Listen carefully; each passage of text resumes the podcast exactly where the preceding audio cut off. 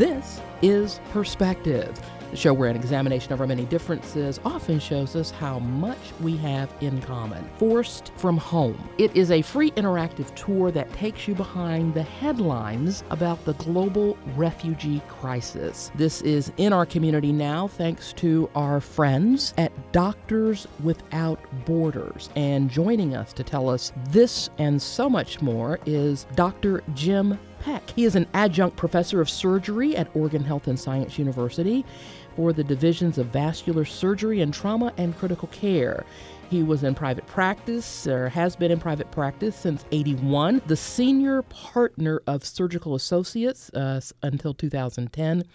His eight partners were in Providence St. Vincent and Legacy Good Samaritan on the Surgical Resident Teaching Service.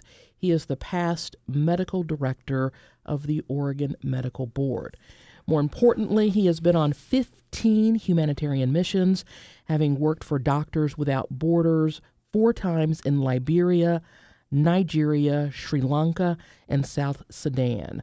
Um, and then he's done some other really neat things, important things, important work that he's going to tell us about. Dr. Peck, welcome to Perspectives. Thank you for having me, Candace. I appreciate it.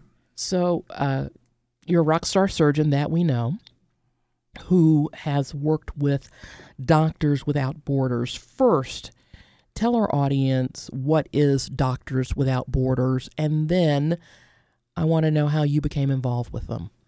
Well, Doctors Without Borders is an international humanitarian medical organization that gives uh, medical care to people in need, no matter what their race, their religion, their political affiliation, or gender. Um, I became interested because I had great role models.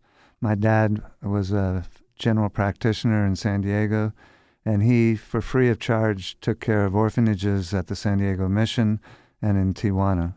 My aunt uh, on my mother's side worked with Mother Teresa.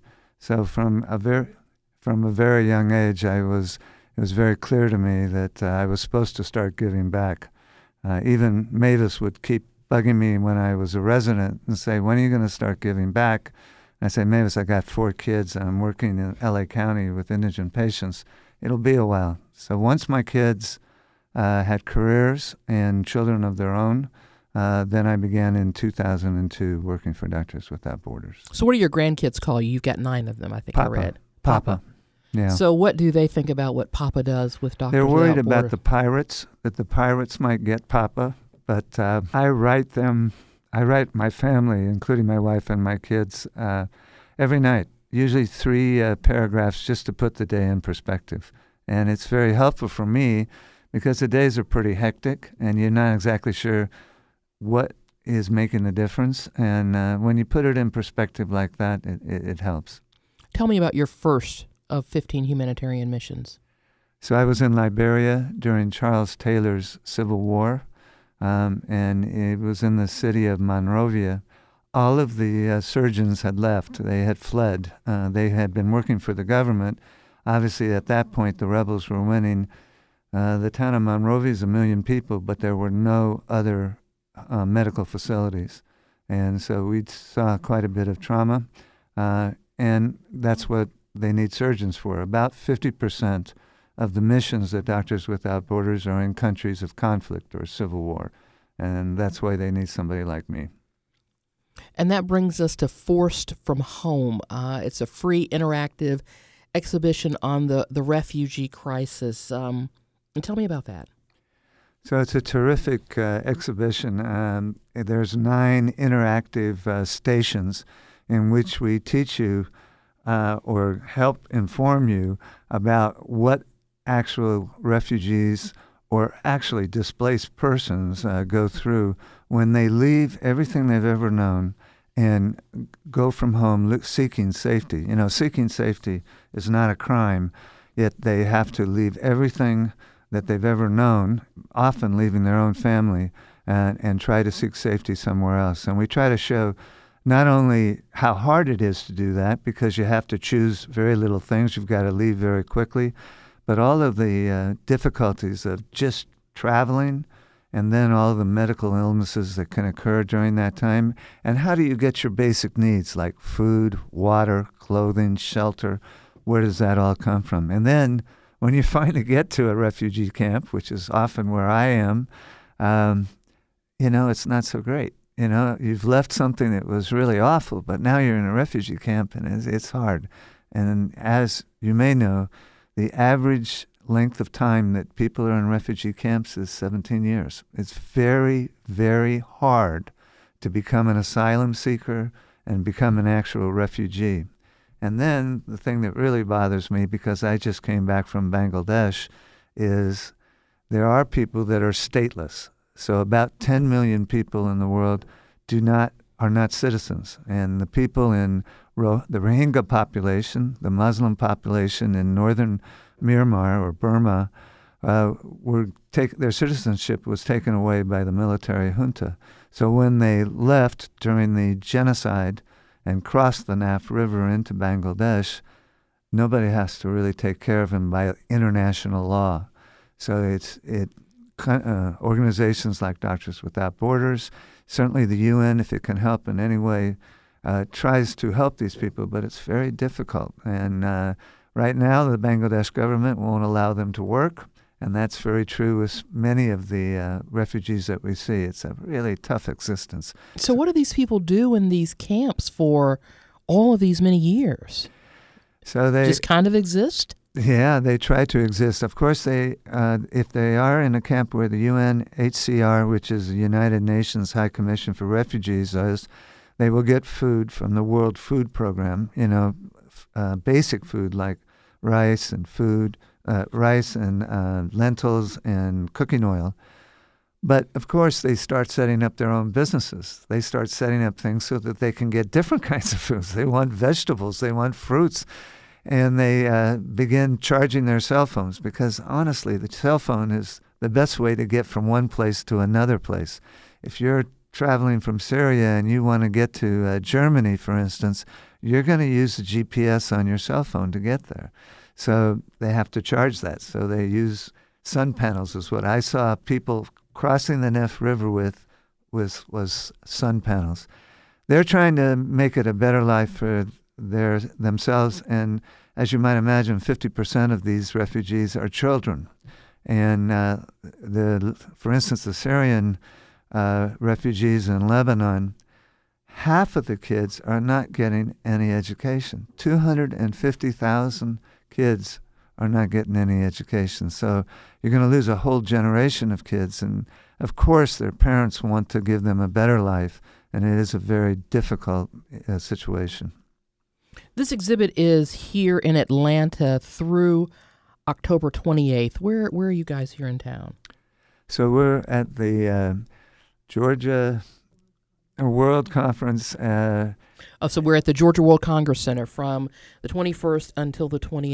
Yeah. You know, you're, you're in, are you leading? I know that I, I read about Force from Home that uh, there are opportunities for the general public to come and walk up and take a guided tour, and volunteers like you are leading some of these tours, right? All these guys are volunteers, and all of us have different experiences. You know, not everyone in Doctors Without Borders is a doctor. There's a lot of other support staff. So there's logicians, which are the people that get in the equipment, get in all of the food that we need, and uh, help us uh, survive in the environment that we're there. There's administrators because of the 35,000 employees that are working for Doctors Without Borders, only 10% are international staff like myself. 90% are from the country that we're working in. We're giving them a job. We're trying to build their economy. We buy everything we can from that mm-hmm. country in order to build their economy. And so a lot of the people that you'll see at this thing are from Africa and from other places that are working for us with Doctors Without Borders. And they have a different story than I would tell. Many times I was, you know, I'm told to go to the operating room, stay there, and don't come out until the end of the day. So I'm often very isolated from all the other problems that are going on. But, yeah, but you're saving lives, Doc. You know yeah. that, don't you? You know what? I can maybe do on a good day 10 to 18 operations a day. If I'm lucky, on a good day, a nurse can vaccinate a thousand children an hour a thousand children an hour. Recently, in Tanzania, they vaccinated 65,000 children in less than a week. So who's making a bigger difference? Me in surgery or, or the nurse taking care of all those patients? And so it's a whole team of people that are doing this. And it's, and of course, the local staff, what we're trying to do is not just go fish, but to teach them how to fish so that when we leave, they'll be able to. So when I was in Bangladesh, I always had a Bangladesh surgeon with me because then I could teach him more about maybe the way that I do things or how I think about it. And on the other hand, I probably learn more than I teach because he teaches me about illnesses that I've never seen before. I'm in a country where, you know, typhoid is common, and so it's different uh, that way.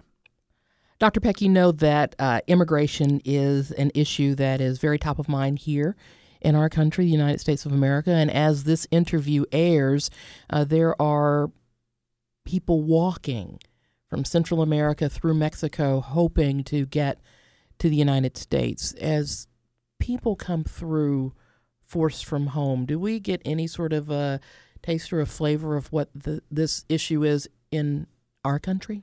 Yeah, we do. So, one of the countries that we chose was Honduras. So, many of these migrants that are so called migrants that are walking uh, through Mexico are coming from uh, uh, Honduras and El Salvador. Uh, Doctors Without Borders has been in those two countries uh, for years and uh, have also been in the migratory route from Mexico um, since 2012. So we are assisting those people. Those people are fleeing violence, which is gang violence. So those countries are ruled by the gangs. And if they won't pay the war tax for their businesses, then they are either shot or they're many have lost family members. So they're just fleeing. And their degree of violence is just the same as the violence that we're seeing in Syria and Yemen and Afghanistan. So they're fleeing it. They're walking, and many times they're unaccompanied minors. There's women because their their husband or their father has been killed. So, you know, we again seeking safety. Uh, is not a crime, and, and we are very sympathetic to these people trying to get out of a very bad environment and trying to make a better life for themselves.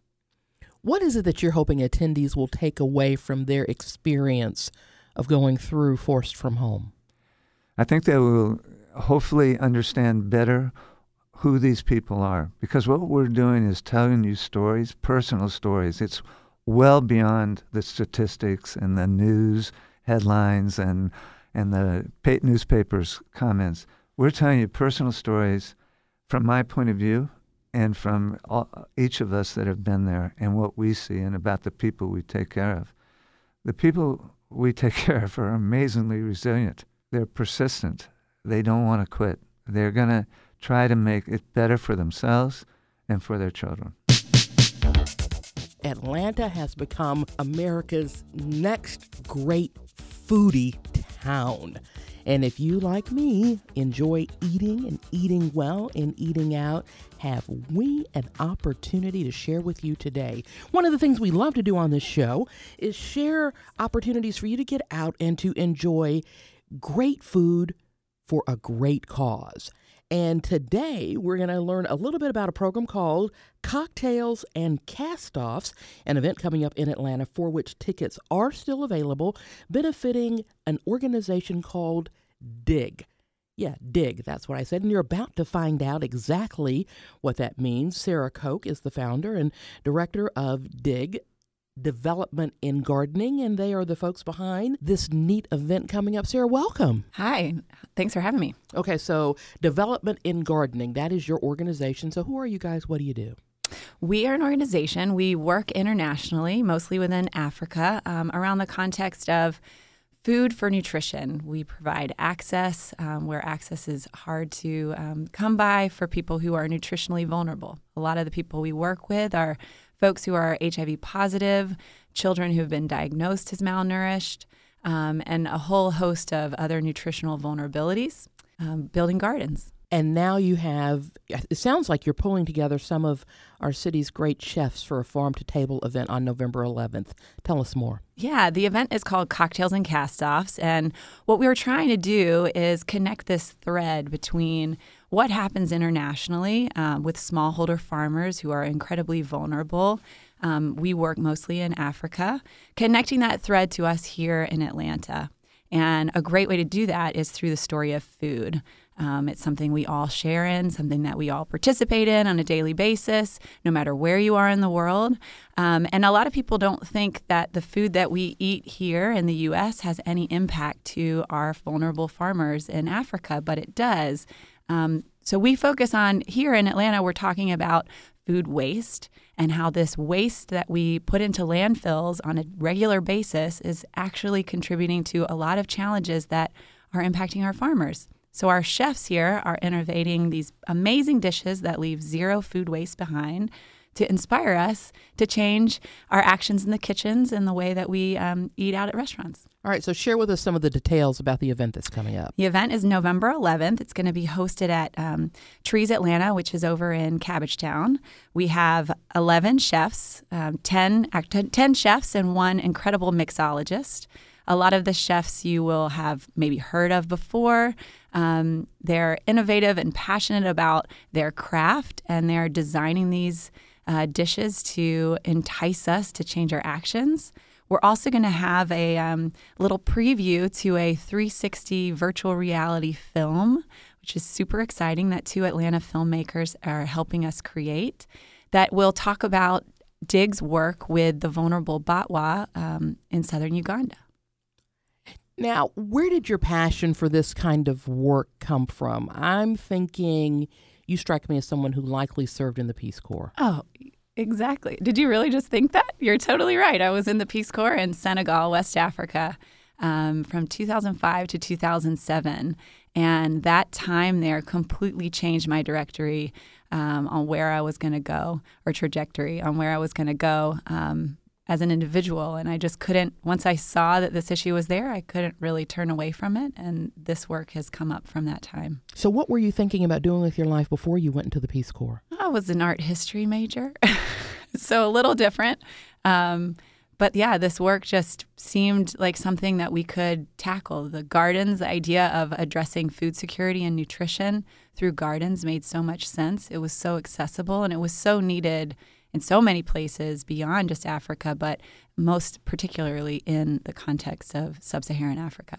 And, and to make sure that we understand the money that you raise through the work with DIG, you're able to go over to those communities and help and teach exactly. those people how to garden and how to feed themselves better. Exactly. Um, lucky for them, I'm not the one doing the teaching. I am. Uh, my little secret is I'm not the best gardener in the world, but um, we work with host country nationals who are well equipped with um, the agricultural knowledge, the nutritional knowledge that they need to implement these projects. Um, most of our facilitators are people who have actually graduated from our program and are receiving the skills and the training to become facilitators and teachers of this work. So we have, for example, our work currently is in Kenya and Uganda, and in both countries we have all Kenyans and Ugandans doing the work, um, which is really important for especially when you're considering sustainability of a program and appropriateness of the, the education that we're bringing. Explain a little more about the program and the training that you do to help folks teach others how to garden well? Yeah, so we, um, our farmers are experiencing a, a, a range of issues. Um, climate instability um, is causing a lot of challenges around drought and um, unexpected pests and disease in their crops, um, flooding at times. And so a lot of our program is focused on climate resilience. How do these farmers, in whatever unique context that they're in, um, grow their gardens that are going to help them withstand these challenges.